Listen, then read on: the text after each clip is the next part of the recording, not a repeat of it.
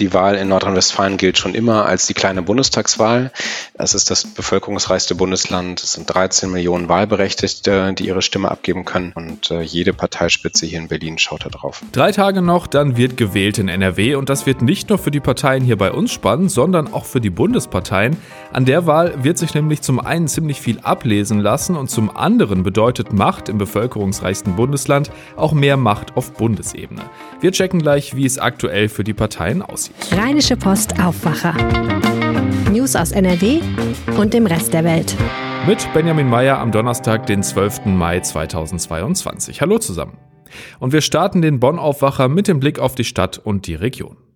Mit einem dramatischen Hilferuf bittet das Bonner Universitätsklinikum um Blutspenden. Damit wir auch weiterhin alle Patientinnen und Patienten bei Operationen mit Blut versorgen können, sind wir dringend auf Hilfe angewiesen, sagt Johannes Oldenburg, Direktor des Instituts für experimentelle Hämatologie und Transfusionsmedizin. Zwar sei der Notfallvorrat noch stabil, doch bereits jetzt könne man nicht alle Anforderungen der Stationen erfüllen. Nicht unbedingt notwendige Operationen müssen daher eventuell verschoben werden. Ein niedriger Versorgungsstand bei Blutkonserven für ein oder zwei Wochen sei in den Sommermonaten nicht selten. Doch durch die Pandemie hat die Frequenz der Engpässe zugenommen.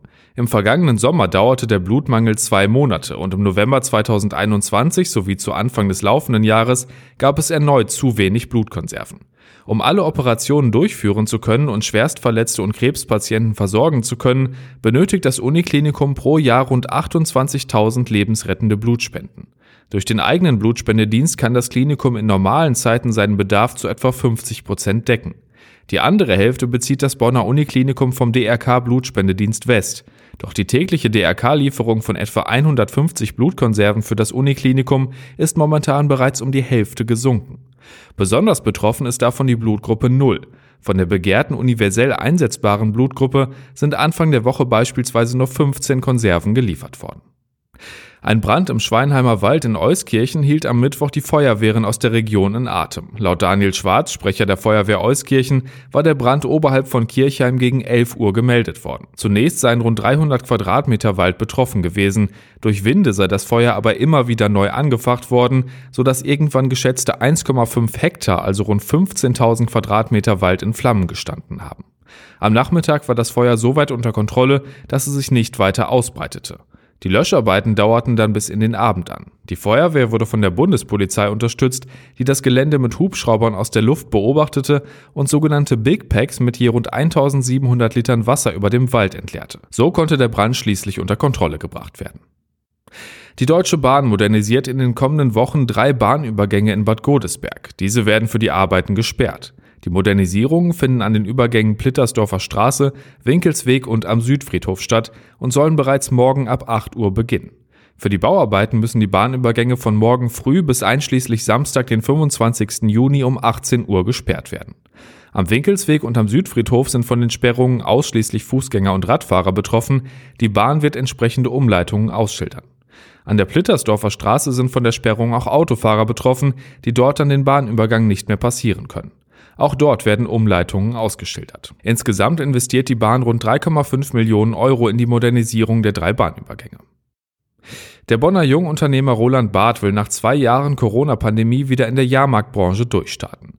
Der Schausteller aus Beul hat die wirtschaftliche Talfahrt überstanden und nun in Italien ein neues Fahrgeschäft in Auftrag gegeben. Das größte transportable Etagenkarussell der Welt. The Grand Carousel heißt das Fahrgeschäft, das seine Premiere im November auf dem Bonner Weihnachtsmarkt feiern soll. Das Karussell ist 14 Meter hoch, hat 12 Meter Durchmesser und 60 Sitzplätze auf zwei Ebenen. Über eine geschwungene Treppe, die sich bei der Karussellfahrt mitdreht, gelangen die Fahrgäste in die zweite Etage. Gebaut wird das Etagenkarussell von der Firma Lamborghini, nicht zu verwechseln mit dem gleichnamigen italienischen Luxusautohersteller.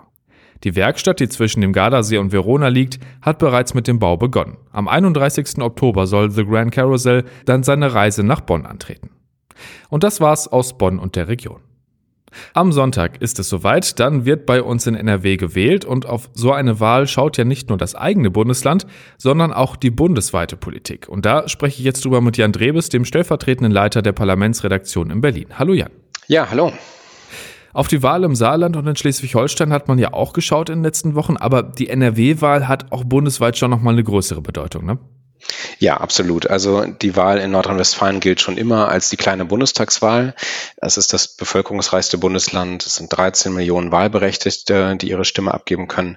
Und ähm, das ist äh, nicht zu unterschätzen, ähm, wer da die Düsseldorfer Staatskanzlei übernimmt. Es ist auch in Berlin sozusagen dann mit, äh, geht mit sehr viel Respekt einher, ähm, auch nicht nur wegen der Stimmen im Bundesrat, sondern eben auch von der, von der Bedeutung her. Und insofern ist das absolut wichtig, wer da jetzt die Wahl für sich entscheidet und äh, jede Parteispitze hier in Berlin schaut da drauf.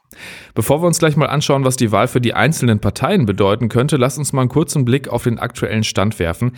Ähm, was ist denn für die Wahl am Sonntag Stand jetzt zu erwarten? Ja, ganz knapp vorne liegt ja die CDU äh, mit so um die 30 Prozent, circa ein, zwei Punkte dahinter die SPD, die vor ein paar Wochen noch wirklich gleich auf, auf Augenhöhe war. Ähm, das ist natürlich immer noch sozusagen in, in Schlagdistanz, insofern ähm, sehr eng beieinander. Die Grünen folgen danach mit um die 18 Prozent und dann FDP und Linke dahinter. Ähm, auch die AfD kommt so auf noch ungefähr sieben Prozent. Das ähm, ist in der Größenordnung von der Landtagswahl, als sie damals den Einzug geschafft hatten. Also es sieht danach aus, dass käme es jetzt so, wie die Umfragen das zuletzt äh, hergaben, dass äh, es eine satte Mehrheit für Schwarz-Grün gibt. Dreierbündnisse sind natürlich auch möglich, aber so stellt es sich im Moment dar. Im Moment haben wir eine schwarz-gelbe Regierung in NRW, also CDU und FDP. Vor allem für die CDU wahrscheinlich jetzt echt eine entscheidende Wahl für die nächsten Jahre, so nach der Schlappe bei der Bundestagswahl, oder? Ja, ganz sicher. Die Bundesspitze in Berlin mit Friedrich Merz vorne äh, schaut natürlich jetzt auf diese Wahl ganz explizit, nicht nur nachdem Armin Laschet ja so, so gescheitert ist in der, bei der Bundestagswahl, ähm, ist das jetzt ganz wichtig, wie äh, die CDU dann auch in NRW abschließt. Schleswig-Holstein war ja dann nochmal fulminant, im Saarland hingegen eine krachende, eine krachende Niederlage mit einer Alleineregierung der SPD jetzt.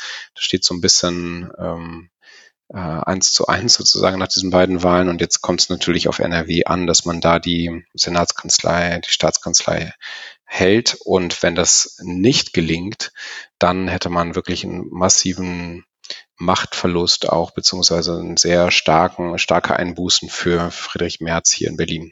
Auch wenn Hendrik Wüst als Ministerpräsident im Fokus steht, ähm, für die FDP droht das ja auch erstmal das Ende als Regierungspartei in NRW zu werden, ne?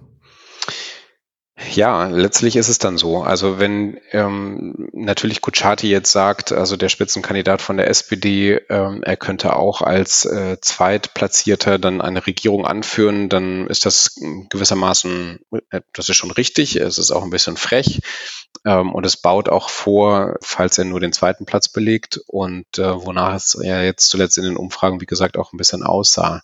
Wenn aber Henrik Wüst es geschickt anstellt und die Grünen dann auch so umgarnt, dass sie mit ihm zusammen weitermachen wollen. Die Frau Neubauer ist ja da die ähm, Spitzenfrau.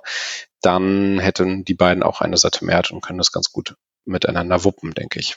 Hieße dann auch ohne die FDP, die hofft natürlich weiter auf ein Bündnis mit CDU und Grünen oder auf die Ampel, also dann wie im Bund. Äh, du hast Thomas Kutschaty schon angesprochen, der will Hendrik Wüst den Posten als Ministerpräsident streitig machen. Die, ich sag mal, nicht immer ganz einfache Außendarstellung der Bundes-SPD zurzeit, die spielt für ihn wahrscheinlich aber auch eine große Rolle, oder? Das Wichtige für die Bundes-SPD ist jetzt einfach, dass man nach dieser großen Schlappe sozusagen in Schleswig-Holstein, wo die ja wirklich ein sehr schlechtes Ergebnis eingefahren haben, jetzt in Nordrhein-Westfalen einen Achtungserfolg erzielen und ähm, wie gesagt, wenn sie es sozusagen sogar schaffen könnten, dann ein Bündnis anzuführen, obwohl man Zweitplatzierter ist, dann wäre das ein echter Coup. Die Bundesspitze mit der Kanzlerpartei steht aber natürlich unter enormem Druck und äh, nur fünf Monate jetzt nach dem Start der Ampelkoalition im Bund ist das natürlich ein ganz, ganz wichtiger Stimmungstest jetzt auch für den Kanzler. Die Bundesspitze der SPD ist extrem gespannt darauf, inwiefern jetzt Nordrhein-Westfalen dann eben Rückenwind gibt, auch für einen Kanzler, der in der Ukraine-Krise ja zuletzt auch ein bisschen in der Kritik stand, dessen Zustimmungswerte nach unten gegangen sind. Und ähm, insofern ist das auch ein Gradmesser für die Ampelkoalition im Bund. Wo wir gerade schon bei der Ampel sind, schauen wir mal auf die dritte Regierungspartei im Bund, auf die Grünen. In Schleswig-Holstein ist es für die ja gut gelaufen. Über 18 Prozent haben die da geholt. Die könnten ja auch wieder ein wirklich entscheidender Faktor bei der Regierungsbildung in NRW sein, ne? Ja, die reiten einfach so ein bisschen auf so eine Erfolgswelle, kann man sagen. Ähm, die Bundesspitze ähm, tut da ihr Übriges. Allerdings vor allem die beiden Minister, ne, also Habeck und äh, Annalena Baerbock im Außenministerium, Habeck der Wirtschaftsminister, die beiden haben sehr gute Zustimmungswerte, sind sehr präsent ähm, in der Bundespolitik und geben sicherlich den Ländern da sehr viel Rückenwind. Also das hat man ja nun auch gesehen in Schleswig-Holstein, hast du gesagt, und in Nordrhein-Westfalen sehen die Umfragen auch ganz gut aus. Und die wollen einfach äh, mitregieren. Die wollen jetzt ähm, dieses schwarz-gelbe Bündnis da ablösen. Ich hatte es angedeutet, ich nehme die Signale so wahr, dass man das eben auch mit der CDU dort kann. Und im Bund wird das zumindest toleriert von den meisten oder zumindest äh, man, von manchen auch gern gesehen. Äh, da kommt es dann aber natürlich darauf an, welche Angebote auch die SPD machen kann und inwiefern man dann Inhalte, für die man steht, auch zusammen besser hinkriegen kann. Im Bund allerdings ist das ganz zentral, dass die Grünen jetzt auch in Nordrhein-Westfalen an die Regierung kommen. Bleiben dann noch die Linke und die AfD. Die haben ja bei der Wahl in Schleswig-Holstein beide eine ziemliche Abreibung gekriegt, sind beide nicht im kommenden Landtag dabei. Und ich sag mal, allzu gut sieht's für die beiden für Sonntag jetzt auch nicht aus, oder? Nee, auch in Nordrhein-Westfalen äh, droht beiden da ein Debakel, weiß ich nicht, aber zumindest ist es äh, kein gutes Ergebnis, was sich da abzeichnet. Das ist natürlich schon so, dass die Linken einen wahnsinnigen Machtkampf sich liefern auf Bundesebene. Es geht um die Existenz der Partei. Und auch bei der AfD sind diese Machtkämpfe zuletzt ja sehr stark zutage getreten. Es ist eine von Rechtsextremisten geprägte Partei, wie es auch der Verfassungsschutz sagt. Und insofern kann man davon ausgehen, dass diese Landtagswahl in Nordrhein-Westfalen zwar für beide eine große Bedeutung hat, jetzt aber sie auch da nicht aus dem aus dem Schlamassel ziehen wird, in dem beide auch auf Bundesebene stecken. Das also der aktuelle Stand drei Tage vor der Landtagswahl in NRW. Vielen Dank dir, Jan, für die Infos und die Einschätzung und schönen Tag dir noch. Gleichfalls, danke. Eigentlich müsste das Fahrrad ja immer beliebter werden, um sich in Städten von A nach B zu bewegen. Gerade jetzt, wo es wärmer wird, die Maske in Bus und Bahn dann doch noch wieder unangenehmer wird. Parken sowieso immer teurer wird und ja, E-Scooter jetzt auch nicht gerade das günstigste Fortbewegungsmittel sind und das Rad in Sachen Klimafreundlichkeit ja sowieso ganz vorne dabei ist. Es gibt Städte, da macht das mehr Spaß, in Münster zum Beispiel, da wird wirklich viel für Radfahrer gemacht. In vielen anderen Städten bei uns in NRW fühlt sich Fahrradfahren aber vor allem erstmal saugefährlich an. Wer zum Beispiel mal in Köln mit dem Rad unterwegs war, weiß, glaube ich, was ich meine. Und das ist nicht nur da so und deshalb ist es zum Beispiel auch für viele Eltern undenkbar, ihre Kinder mit dem Rad zur Schule fahren zu lassen. Und daran muss sich was ändern. Das fordern tausende Fahrradfahrer, die sich regelmäßig zu Fahrraddemonstrationen treffen. Die Critical Mass Bewegung will den Radverkehr bei uns in NRW sicherer machen. Eine besondere Tour findet jetzt am Wochenende statt, die Critical Mass. Und was das genau ist und welche Ziele die Bewegung verfolgt, das erklärt uns jetzt Jörg Isringhaus aus dem NRW-Ressort der Rheinischen Post. Hallo Jörg. Hallo erstmal. Erklär doch noch mal kurz, was ist denn diese Critical Mass genau? Ja, äh, die Critical Mass, das ist eine Bewegung, äh, eine Volksbewegung kann man sagen, die in den USA entstanden ist, Anfang der 90er Jahre. Dabei geht es darum, äh, dass sich die Menschen mehr oder weniger unorganisiert äh, äh, treffen und vor allen Dingen die, die nicht mit dem Auto unterwegs sind, die zu Fuß und vor allen Dingen mit dem Rad unterwegs sind, ähm, zeigen, äh, dass sie da sind und auf ihre Probleme im Straßenverkehr aufmerksam machen. Und ähm, diese Critical Mass Bewegung, die hat sich dann über die ganze Welt äh, verbreitet und da haben sich halt in regelmäßigen Abständen dann immer viele Tausende äh, Fahrradfahrer getroffen, die dann durch die Innenstädte gefahren sind, um einfach auf ihre Situation aufmerksam zu machen. Und bei den Critical Mass wird der Fokus dann ja wahrscheinlich auf die Kinder gelegt, ne? Ganz genau. Bei Critical Mass geht es darum, äh, die Städte möglichst fahrradfreundlich und kinderfreundlich zu machen. Also gerade für die ungeschütztesten und, und kleinsten Verkehrsteilnehmer in Raum, einen Raum zu schaffen, in dem sie sich vernünftig bewegen können. Was ist denn jetzt am Wochenende genau geplant? Jetzt am Wochenende ist ein großer Aktionstag von Critical Mass. Sie machen das in regelmäßigen Abständen, aber nicht immer in der gleichen Dimension. Diesmal geht es darum, in, ich glaube, sogar 180 Städten weltweit, davon ganz viele in Deutschland und ganz viele in NRW, ähm, möglichst viele Fahrradfahrer am Wochenende auf die Straße zu bringen. Alleine in NRW rechnet die Organisation mit mehreren zehntausend Teilnehmern. So die Höhepunkte oder sagen wir mal die Zentren sind vor allen Dingen in den großen Städten in Köln und in Dortmund. Da geht man von mehreren tausend Teilnehmern jeweils aus. Was wollen denn die Radfahrer konkret erreichen? Also was sind so die genauen Ziele? Natürlich wollen die ähm, äh, Radfahrer, dass einfach bessere Bedingungen für Radfahrer in den Straßen äh, in den innerstädtischen Bereichen herrschen. Also es geht darum, dass beispielsweise Kommunen äh, und Städte maximale Freiheiten bekommen, wenn es geht, die Infra inter innerstädtische Infrastruktur so umzubauen, ähm, dass auch Fahrradfahrer äh, geschützt äh, ohne das ohne großes Verletzungs- oder Unfallrisiko unterwegs sein können. Ähm, das ist halt eine Forderung. Zum Beispiel ähm, wollen die auch gerne, dass äh, ähm, gerade wenn jetzt auf, auf Kinder bezogen äh, ist, dass es dass, dass äh, ein, ein Schulwegenetz entsteht, äh, wo die Kinder halt von zu Hause äh, über die Nutzung bestimmter Straßen, die fahrradgerecht ausgebaut wurden, sicher zur Schule kommen. Ja, solche Beispiele gibt's auch in anderen Städten äh, europaweit, zum Beispiel in Barcelona, sowas gibt's auch in den Niederlanden und in Dänemark und sowas wünschen die sich halt auch für Deutschland. Wie realistisch ist denn das, dass sowas umgesetzt wird? Na, ich sag mal so, ähm, es wird immer realistischer, denn wir befinden uns ja mitten in einer Mobilitätswende und die Energieproblematik, die Energiediskussion jetzt der letzten Wochen zeigt ja, ähm, dass wir uns da bewegen müssen. Insofern wird sich auch die Politik bewegen und die Städte werden äh, mehr dafür tun, dass auch äh, Fahrradfahrer sicher unterwegs sein können. Aber es ist trotz allem, glaube ich, noch ein sehr langer Weg, da wir uns ja in einer sehr autozentrierten Gesellschaft befinden. Was gibt's denn so an Projekten, die die Initiative schon umgesetzt hat? Also ich habe gesprochen mit äh, Simone Kraus, das ist die Organisatorin von Critical Mass in Köln, die aber auch für NRW mit zuständig ist. Und äh, die hat mir erzählt von Schulstraßen die sie äh, eingeführt haben. Also erstmal als äh, sozusagen Pilotprojekt. Da haben die zwei Straßen, die unmittelbar zur Schule führen, also sozusagen die letzten paar hundert Meter auf dem Schulweg, sperren lassen, jeweils für 30 Minuten vor Schulbeginn und am Ende äh, des Schultages, damit die, äh, die Kinder dann zumindest in diesem doch äh, oft äh, stark frequentierten Bereich sicher fahren können mit dem Rad. Und das Projekt, diese Projekte sind sehr gut angekommen und auch von der, von der Politik in Köln sehr gut aufgenommen worden.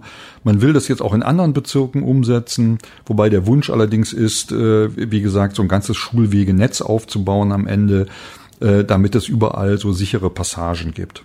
Dann lässt das ja auf weitere Erfolge hoffen. Vielen Dank dir für die Infos. Ja, gerne. Und eine Sache wird heute auf jeden Fall noch spannend und da sind wir dann auch direkt nochmal beim Thema Landtagswahl. Heute Abend läuft im WDR Fernsehen nämlich ein letztes TV-Duell vor der Wahl zwischen Hendrik Wüst von der CDU und Thomas Kutschaty von der SPD. Das Ganze findet in der alten Schlossfabrik in Solingen statt. Anders als beim ersten Duell, diesmal ohne Publikum. Los geht's um 20.15 Uhr und Schluss ist dann um 21.30 Uhr. Zum Schluss der Blick aufs Wetter. Das bleibt heute weiter trocken und sonnig bei 19 bis 23 Grad. Und auf Freitag bleibt es sehr frühlingshaft, auch wenn es da morgens ein paar mehr Wolken gibt. Und das war's mit dem Aufwacher für heute. Schön, dass ihr dabei wart. Habt einen guten Donnerstag. Bis dann. Mehr Nachrichten aus Bonn und der Region gibt's jederzeit beim Generalanzeiger. Schaut vorbei auf ga.de.